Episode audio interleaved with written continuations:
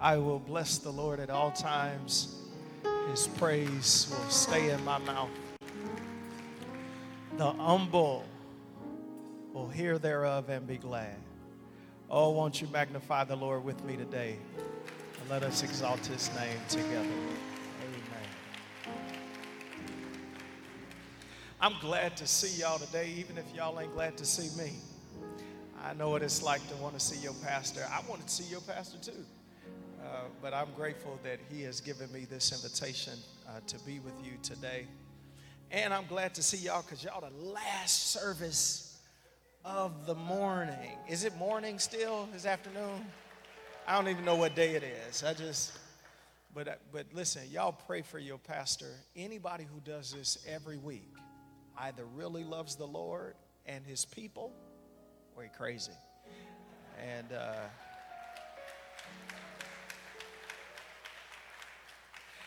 And your pastor is one of our heroes. I want you to know that. And we are honored and delighted to be in relationship and fellowship with him. I'm grateful also for Minister Henry May, who has been such a kind and gracious host to us, to my family this weekend. Thank you, brother, for keeping us safe and for making us feel at home. My wife is here today. She has not been here on a Sunday with me in a while. I guess none of us have been here in a while. But she is here today, and I'm honored and delighted that she and our children, Charlotte and Claire,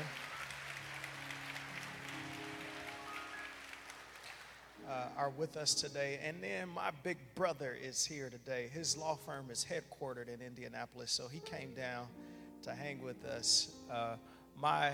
My family, they're dear, dear people. And so I got one older brother who will fight you if you mess with me. And I got another one who can sue you if you mess with me. But they'll do it in Jesus' name. They'll take you down in Jesus' name. It is an honor and a joy really to be here with you today. And I'm going to ask that you all would pray with me and for me as I preach God's word to you today. I want to take a detour this morning or this afternoon. We earlier this year at our church did a series on overcoming melancholy. And I know that if something ain't wrong with you on the backside of coming through this pandemic, then something was wrong with you before the pandemic started. It's been a challenge for a lot of us. And so this morning, I want to lift a text to encourage you. Can I do that today? Meet me in Psalm 42. I didn't give this one to you, Lisa. I'm sorry. I felt it in my heart as I sat down. Psalm 42.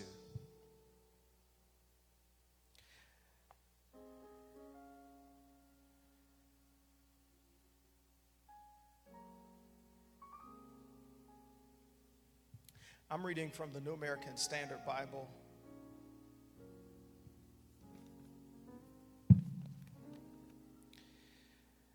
When you got it, say, I got it. If you don't have it yet, say, hold on. All right, it's on page 581 in my Bible. I don't know what page it's on of yours. If you get to the middle, you'll be right there.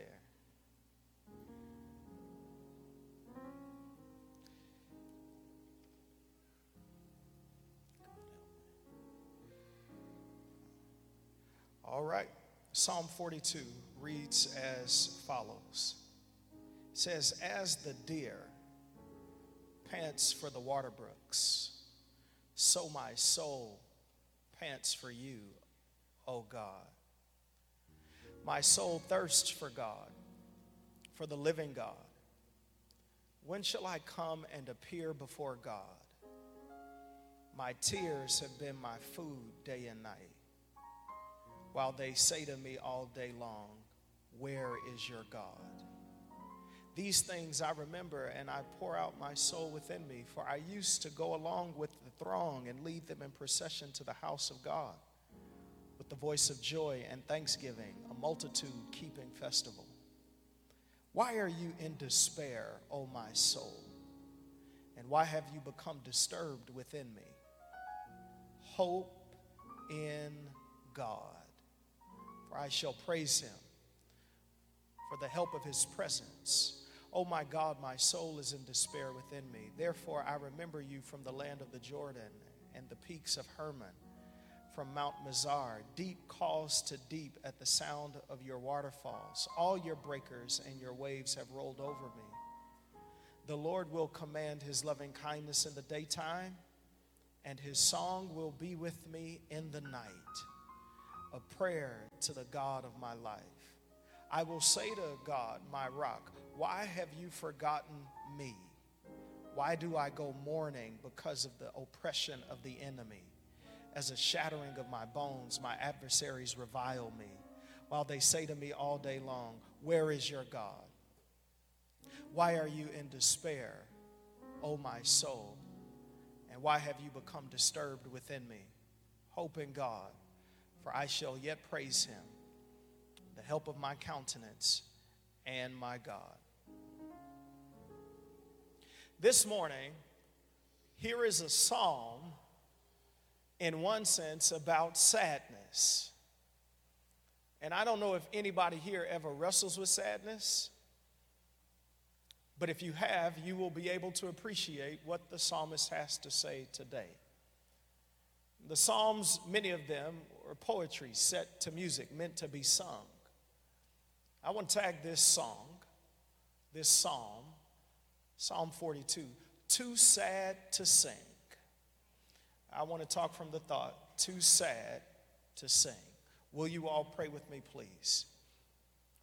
Our Father and our God, we do thank you and honor you for your blessedness and your kindness, your goodness to us. We do not deserve it. I do ask of you now, I beg of you for clarity of mind, for concision of speech, and conviction of heart, that I may in this moment tell the truth, the whole truth, and nothing but the truth, for your glory and for our good. In Jesus' name we pray, amen. Sadness comes to us with many faces and in many ways. I was perusing through photos in my iPhone recently. You know how your phone can bring up memories from time past. And I remember seeing a portrait, a picture of my son, probably at about age 3 at Christmas. He was holding a toy that fell apart at Christmas, and his face turned, and big, as my mama would say, crocodile tears started to come down the face, and he was sad. We know something about childhood sadness, don't we? But then there's something about adult sadness where you run into problems that are bigger than broke toys, like the problem of a friend who could not get hired, did not get hired for the job she was qualified for, but those less qualified than her took the job. Or sometimes it could be difficulty in relationship or in sickness that make us sad. And sadness can even come to you in ministry. He was 25 years old and he pastored the Metropolitan Tabernacle in London, the famed pulpit of the world. The London Times used to print his sermons the next day on Mondays. He was such a strong, gifted preacher. His name is Charles Spurgeon. One day when he was 25, he was preaching in the great big old auditorium. And as he was preaching, some prankster came in and yelled out, fire! And when he yelled out fire, a stampede ensued. People started running and running over one another until there were 7 people dead and 28 people injured. And the preacher went into deep depression. He felt like it was his fault. His wife wrote in her comments, she said, we thought we were going to lose him several times. There seemed to be in him a time where reason was tottering on her throne. We just knew it would collapse and it would be over. Sadness can find you anywhere. not just in ministry, but also even some of our best comedians. Who knew that Robin Williams struggled with sadness and melancholy and depression in the way that he had? He was making the rest of us laugh while he was miserable on the inside. And that's why you shouldn't judge people by the way they look and by the way they act. You don't know who's going through what when they sit next to you in church. Here's what I do know, is that everybody faces seasons of melancholy. Every day you can find somebody who could be facing just the everyday run-of-the-mill sadness, or the sun ain't came out to shine in Chicago sadness for 3 months. Y'all don't know nothing about that. Or there could be a hormonal chemical imbalance inside of you and requiring medication. And it could be a situation that requires consistent counseling. But what I do know is that when we do run into sadness, the worst thing that we can do is to tell ourselves or to tell someone else, get over it. Pull yourselves up by your bootstraps. Don't you know people have faced worse things than this? But because that's not how life works, friends. It doesn't matter how spiritual, how holy, how educated, how well off you are, you're gonna face some difficulty. You're going to face some sadness. And that's what we run into in Psalm 42 and 43. They used to be one psalm. They were divided by the redactor, the editor of the Psalter, but they repeat certain themes together. They are written by the sons of Korah.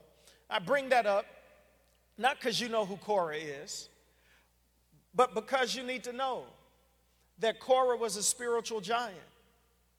And sometimes, even spiritual giants face moments of great weakness. It's not good for us to act like because you've been in church your whole life, you ain't never going to be depressed. It's not good for us to pretend as though you can tell the difference between the Old and the New Testament, that sometimes helps your mind to tell the difference between good days and bad days. It doesn't matter who you are, you can face difficulty and sorrow. But I love this one.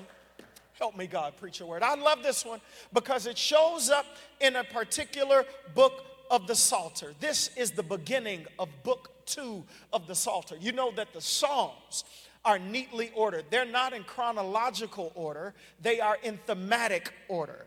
And so the Psalms are broken into 5 books which tell a story. The second story is in the Elohistic Psalter. It's like the second book of the Bible. These Psalms highlight the name Elohim. They center upon the sovereignty, the bigness, the strength of God. It is that they focus on a name for God that emphasizes that God has the whole world in his hands. Are y'all in here with me today? You do know that God is so big, he got multiple names, don't you?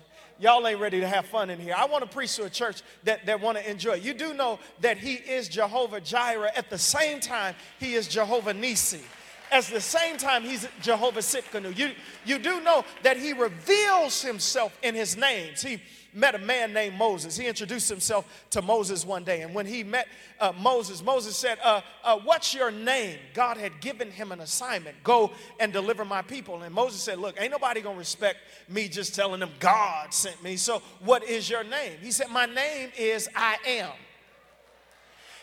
And I Am is a verb stuck in the present tense. He didn't say I was or I will be. He said, I am. In other words, he was telling Moses, you live in time and space. You get gray, your body parts start to sag, gravity takes over you. I live outside of time and space. Time and space does not affect me. And so I need you to know, I know what's going on in time, but I'm bigger than time. I am. Oh, that's good news this morning.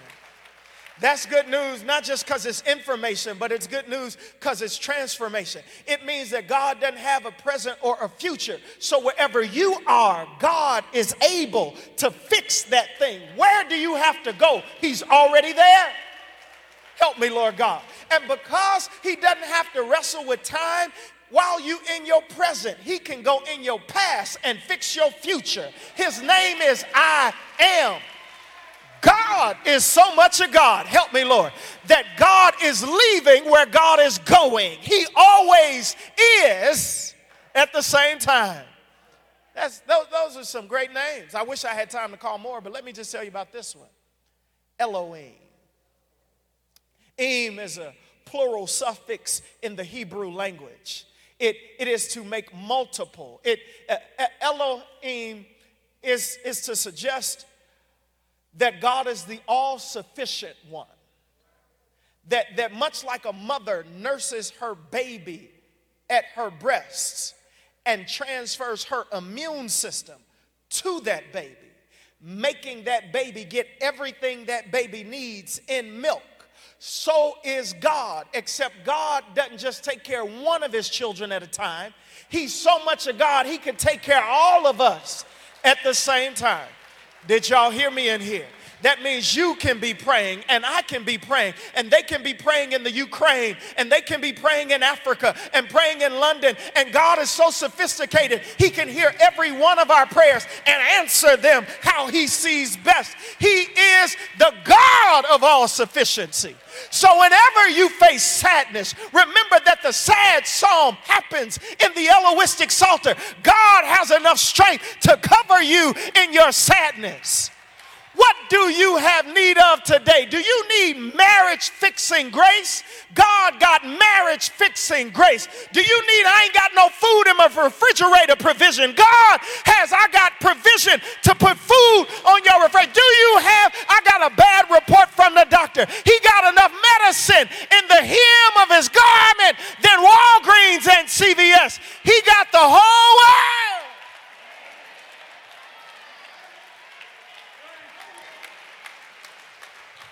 I'm trying today to help somebody, because what this second book of the Psalter says is you need to start focusing on the almighty, unmitigated power of God rather than the minuscule nature of your problem.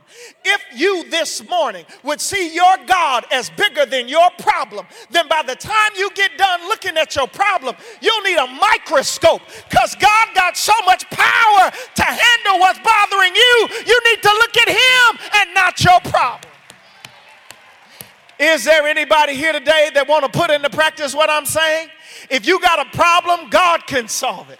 If you got a sickness, God can heal it. If something is dead, God can raise it back to life. You are not done, because God ain't done. He's got power. So the Psalter teaches us to lean toward focusing on the power of God.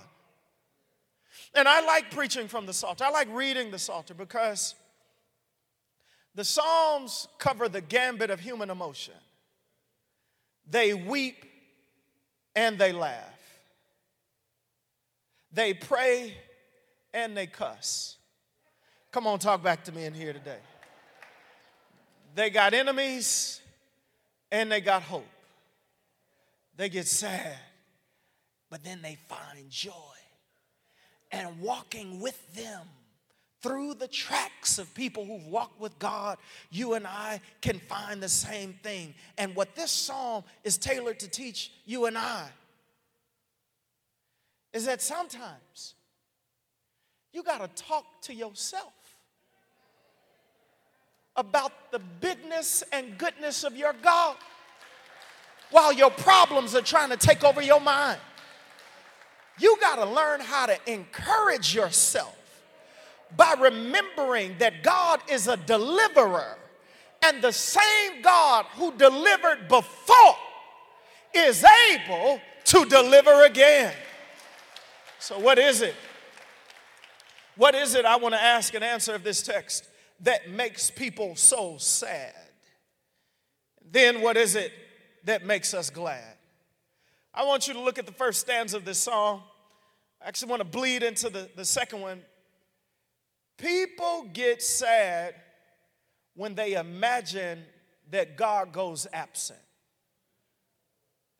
Did y'all hear me? I said people get sad when they imagine that God goes absent. Psalmist says, as the deer pants for the water brooks, so my soul pants for you, O God. My soul thirsts for God, for the living God. When shall I come and appear before God? My tears have been my food day and night, while they say to me all day, here it is, where is your God? These things I remember, and I pour out my soul within me, for I used to go along with the throng and lead them in the procession in the house of God with a voice of joy and thanksgiving and a multitude-keeping festival. Why are you in despair, O my soul? And why have you become disturbed within me? Hope in God, for I shall again praise him. Do you see it there in verse 10? As the shattering of my bones, my adversaries revile me, while they say to me all day long, where is your God? Strong people have weak moments and seasons of anguish when they imagine that God goes absent. And when it feels like in your life that God is nowhere to be found, when it feels like your troubles are mounting a winning case against you, you better know where to run. As the deer pants for the water brooks, so my soul pants for you, O God. My soul thirsts for God, for the living God.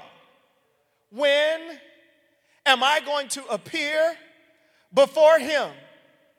Here it is, a deer panting for the water brooks. I grew up in the city. I'll be the first to admit it. I don't know much about deer.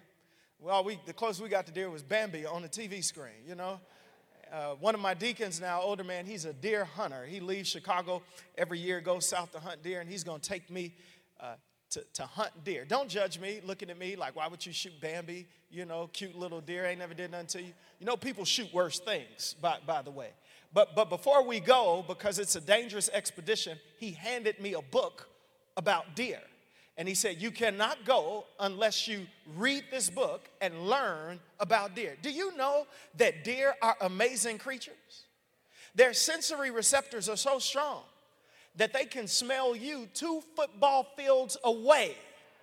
Before you see them, they see you. The Bible is fond of talking about deer. They have hind legs. They can jump real fast to get in and out of danger. But for whatever reason, deer are hunted prey. Everybody wants to get Bambi. For some reason, the deer are those in the animal kingdom that everybody's after. And what's curious, when I read this encyclopedia on deer, is that I discovered that deer do not sweat.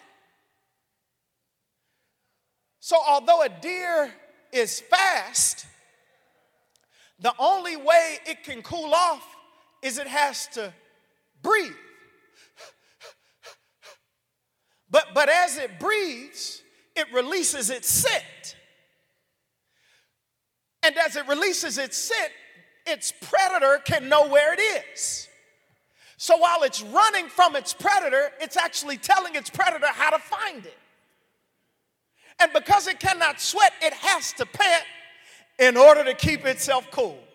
So what the deer is panting for isn't to let the predator know where he is, but the deer is panting, cannot wait to get to water. And you could read that and go, oh, that's cool, because the deer is going to quench its thirst when it gets to the water. No. When the deer gets to the water, it lowers its head in the water, and the water consumes the scent of the deer so that the predator no longer knows where the deer is. The psalmist is saying, when the mounds and hounds of sadness and depression are behind me, when they know how to get me, if I can just get to the water, I can lower my head, help me Lord God, and get what I need. I'm here today to tell somebody, when sadness and sorrow come upon you like a flood, God, if you can just link in to the very word of God, God knows how to fight sadness off. I said, God knows how to fight sorrow off. God knows how to fight fatigue off. I don't know a more apt illustration for our world today. We got a lot of drama and trouble coming through a pandemic. 1 million families in America have had to bury loved ones because of this pandemic. You put on top of that another pandemic that we've been in since 1619, racial injustice and systemic injustice in America. And you add to that, now we see on our phones the brutal murder of innocent black boys and black girls. From Louisville to Georgia to Minneapolis to Chicago, we're under it. And it's in my city like it's in yours. People are trying to find ways to anesthetize themselves. So they go to the street side pharmacist where they get a prescription for fentanyl and opioids. And folk are losing their lives because of drug overdose. In Cook County, where Chicago is, there have been more deaths by drug overdose in the last 2 years than there were in the last 10. Because we haven't learned where to go when your problems come against you. God, I wish I had a church. The church I grew up in, they used to sing this song. They used to say, I can go to the rock when everything else fails, when problems are all around me, when there is no solution right in front of me, I can go to the rock. And I'm preaching it because somebody here today, you've been running everywhere else, but you need to run to the rock that is higher than high, and his name is Jesus the Christ. There is a way in which sadness won't quit. Day and night, the psalmist says. It's a merism, meaning every time that I look up, sadness is coming around me. My tears are my food. And people are saying to me, where is your God? Here is the theological tension. Where is God? Where is he? When things go wrong, as they sometimes will, when the road you trudge seems all uphill, when the funds are low and the debts are high, when you want to weep, but you just keep crying. Rest if you must, the poet said, but don't quit. Look at what the poet and the psalmist are feeling, pressure. How do you handle life when what you need doesn't seem to be available to you? I want to tell you something, friends, that the presence of sadness does not mean the absence of God. God is still good when you're sad. God is still there when life doesn't go the way you want it to. God is still faithful when you are faithless. Because if you turn over one more page, Psalm 46 will say, God is our refuge and our strength. Here he is, a very present help in the time of trouble. I want to preach. I just need a church. If y'all will help me. I remember growing up in church. And I remember learning about Shadrach, Meshach, and Abednego, Hananiah, Mishael, and Azariah. We called them the three Hebrew boys. But they were really men. And they got thrown into a fire. It was one of my favorite lessons when I was 9 and 10. And old Nebuchadnezzar threw them into the fire because they would not bow to his statue. And when they threw them in the fire, the three Hebrew boys didn't burn. So, Nebuchadnezzar, the king, went and he looked and he said, He said, come here, fellas.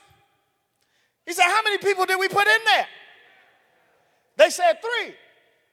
He said, I went to Babylonian public schools. I know how to count. Count with me. 1, 2, 3, 4. Said, maybe I'm not doing it right. Bro, treasurer, you come over, count. He said, 1, 2, 3, 4. He said, now we put 3 in there, but there's a 4th one in the fire. And he looks like the Son of God. Where is God when you're in trouble? He's right there. He ain't leave you. He has not forsaken you. God has always been there when you've been there. Don't let yourself imagine that the presence of sadness must mean the absence of God. I hear B.J. Tatum, my college pastor, saying, they put 3 in the fire. There were 4 in there. They took 3 out. He would look at us in college. He would say, where is the 4th man? And we'd have to shout back, he's still in the fire. If I had a Pentecostal church, I'd lean in right there on him. And I tell y'all, he's still in the fire. When you get to the fire one day, he's still there. You will be sad when you imagine that God goes absent.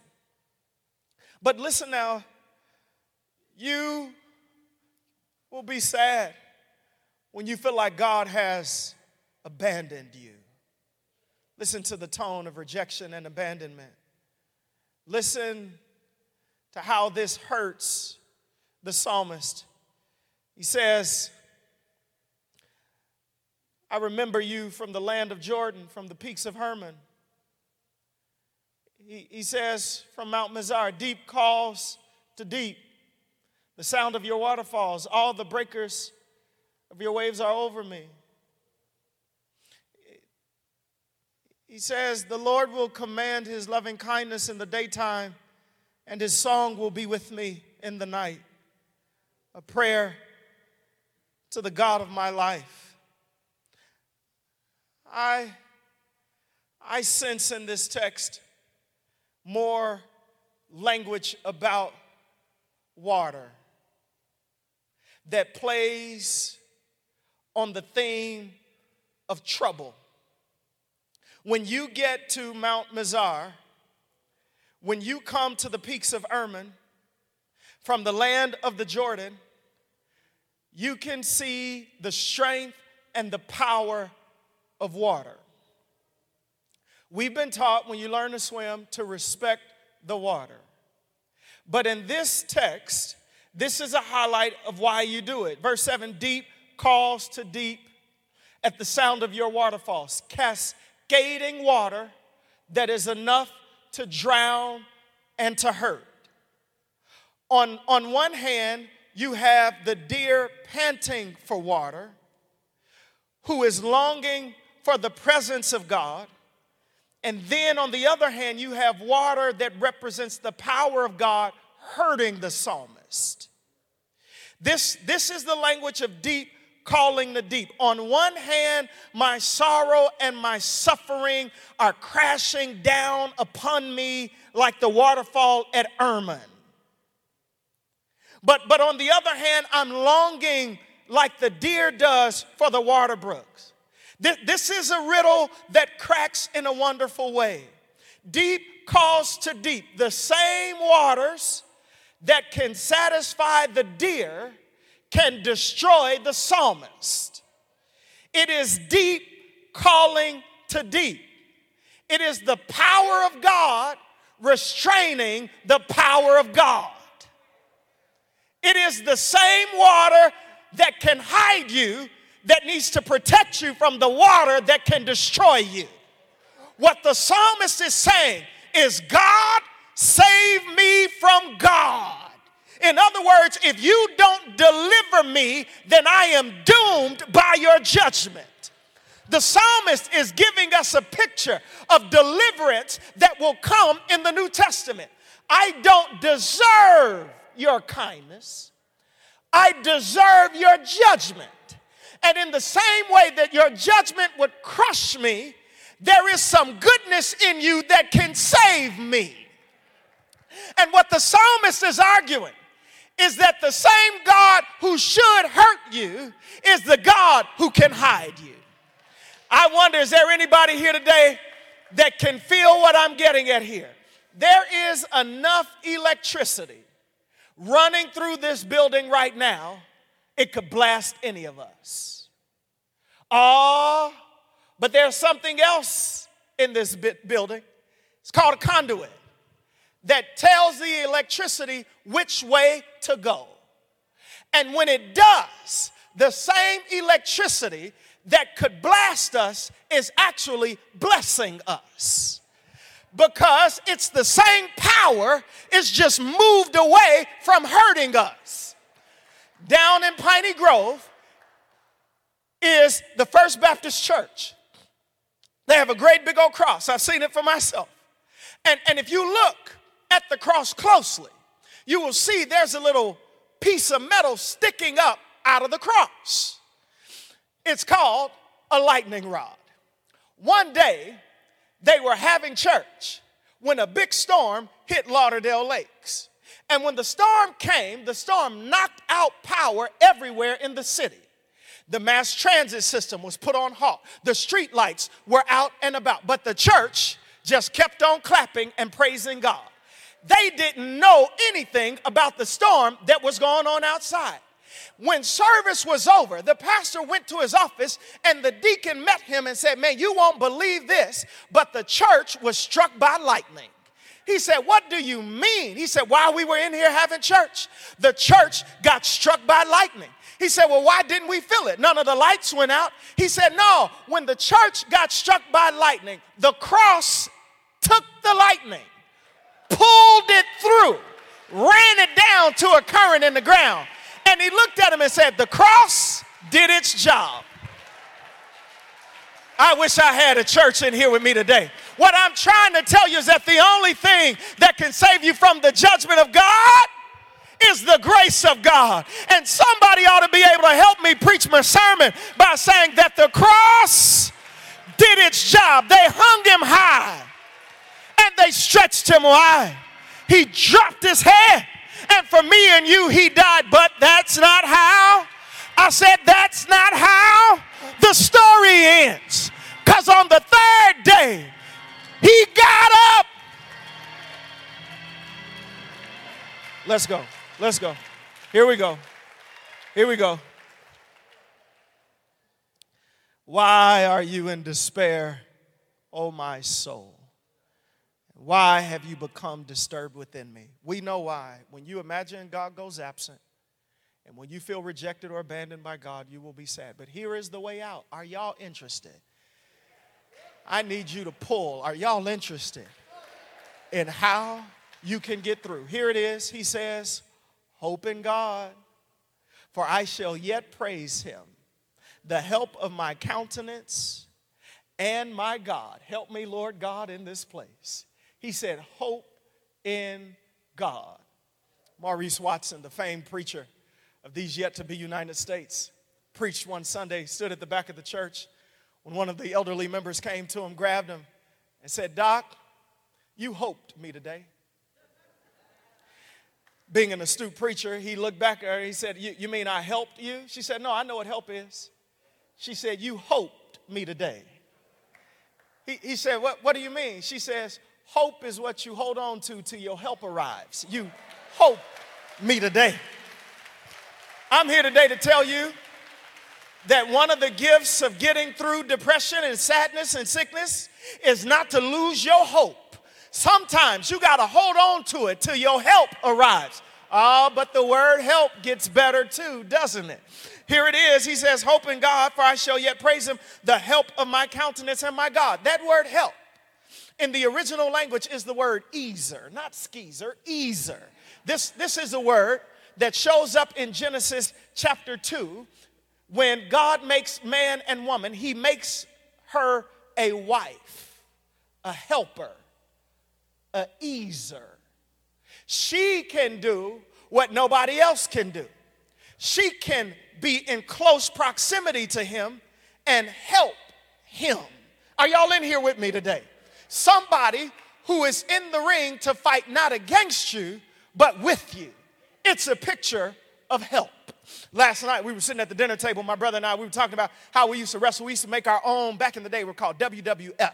We used to make our own WWF belts, and we wrapped them in aluminum foil, and we put all kinds of things on it, and we would fight the pillows on the couch. I tell you, kids these days, they got screens and all kinds of stuff. We used to fight the pillows on the couch. But my favorite match to play with Lindsay was called tag team. Some of y'all ain't never heard of this before. This is what we used to watch on TV. One wrestler would be in the ring. He would be getting beat up, and his partner was on the other side, outside of the ring, on the ropes, and I loved it. Sometimes I would watch Macho Man Randy Savage. He would be getting beat down by Hulk Hogan, and he would crawl and climb over to Dusty Baker, the American Dream. And he got over to Dusty Baker, the American Dream, and he tapped his help. That's all he had to do was get to his help. And he tapped his help. And as soon as he made the tap, Dusty Baker, the American Dream, jumped over the ropes, got in the ring, and the same Hulk Hogan who was taking down Macho Man Randy Savage started to beat down Hulk Hogan because his help had arrived. I wonder if you are spiritual enough to sense what I'm saying. If you can just tap into your help, God is able to jump in the ring and to give you everything you need. I'm done. But I think we need to finish this sermon the way that the psalmist finishes this psalm. He says, I shall yet praise him. If you want to know how to overcome, let me tell you that the psalmist never lost his praise. One thing he held on to through his ups and his downs was a determination that God was still good enough to get his worship. It didn't work over here. Let me try right over here. One of the things that the psalmist held on to through his ups and his downs was that God was still worthy to be praised. That they came to church. Let me see if y'all heard what I said over here. When he didn't feel like coming to church, when things were not working out the way he wanted them to work out, when his money was funny and his change was strange, he got up anyway and went to church because he said, God is still worthy of my praise. Is there anybody in here today that says God is still worthy of all of your praise? Count your blessings. Name them one by one. Count your blessings. See what the Lord has done. Is there anybody in this church that can remember with me that God has been good to you? Do y'all hear me in here? I said God has been good to you. Can you think back over the years of your life? And can you start to name your blessings? Didn't he watch over you when you were a kid? Didn't he keep food on the table? Anybody here graduate from college? Didn't he pay your tuition? Anybody here got lights on in the house? Won't he pay your bills? Anybody ever been sick before? Thought you couldn't get well? Will y'all help me? Help somebody. He's worthy. Yes, he is. He's worthy. Help me. Help somebody else. Look at somebody and tell him he's worthy.